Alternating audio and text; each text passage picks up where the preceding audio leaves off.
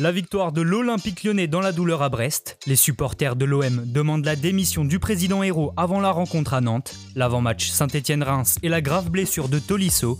Toute l'actualité est dans le journal de Made in Foot.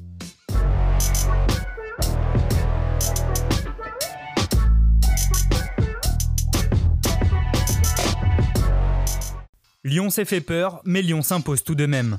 En ouverture de la 26e journée de Ligue 1, l'OL l'a emporté 3 buts à 2 sur la pelouse de Brest au terme d'un match plein de rebondissements. Après avoir concédé deux grosses occasions en début de match, sauvées à chaque fois par Lopez, les Rodaniens profitent d'une énorme erreur de Cibois pour débloquer la situation à la dixième minute. Le gardien breton tente un crochet devant Paqueta mais craque sous le pressing du Brésilien qui récupère le ballon et termine dans le but vide. Cette bévue démobilise totalement l'équipe de Dalloglio qui subit et concède un deuxième but à la demi-heure de jeu à la suite d'une nouvelle erreur individuelle. Cette fois, c'est Lannes qui perd le ballon face au pressing de Mendes. Le Brésilien trouve Memphis au point de pénalty qui remise en pivot pour Awar, dont le plat du pied trompe Cibois. Le gardien finistérien est coupable d'une nouvelle maladresse et concède un pénalty juste avant la pause en fauchant Memphis dans la surface. Le néerlandais se fait justice lui-même et porte le score à 3 0.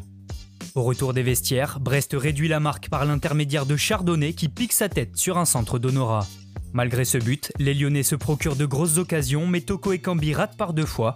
Memphis touche même le poteau des Brestois qui parviennent à revenir à un but. Sur un long ballon, Cardona profite d'un mauvais alignement de deux Chilio pour se présenter face à Lopez. L'attaquant remporte son duel et relance l'intérêt de la partie à 15 minutes du terme. L'OL perd la maîtrise de ce match mais résiste finalement aux assauts brestois pour ramener les 3 points et donc s'emparer de la première place. Brest reste 12e avec 31 points. Cette 26e journée de Ligue 1 se poursuit aujourd'hui avec un duel entre le FC Nantes 18e et l'Olympique de Marseille 6e cet après-midi. Cette rencontre opposera deux clubs touchés par une crise sportive mais également marqués par une rupture entre leurs supporters et leurs présidences respectives. À ce propos, plusieurs groupes de fans de l'OM ont réclamé le départ de Jacques-Henri Hérault hier lors d'une conférence de presse. À travers la lecture d'un communiqué, les Ultras ont tenu à rappeler à la direction tous les objectifs évoqués en 2016 et non atteints jusqu'à présent. Les supporters ont également pointé du doigt la mauvaise gestion de leur club, qu'elle soit sportive, financière ou administrative.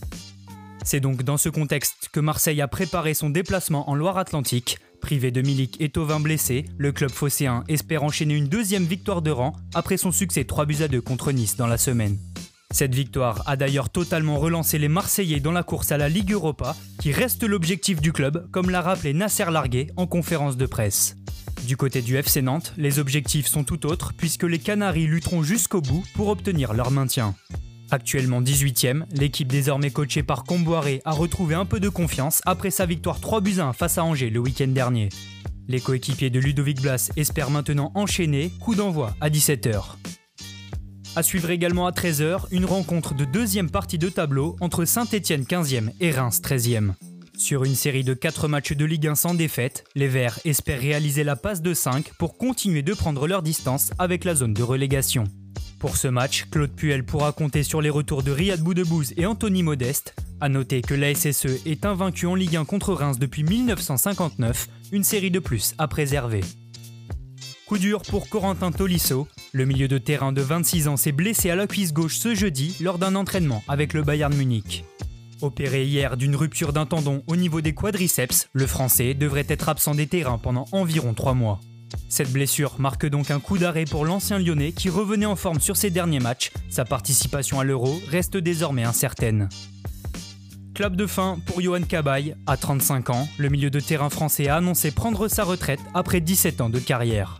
International à 48 reprises avec l'équipe de France, Cabaye part avec une armoire à trophées bien remplie, à commencer par un titre de champion de Ligue 1 avec son club formateur du LOSC en 2011.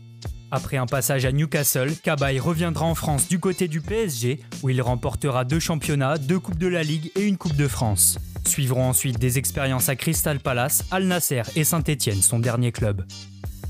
Merci à tous de nous avoir suivis, n'hésitez pas à liker, commenter et partager. On se retrouve très bientôt pour un nouveau journal.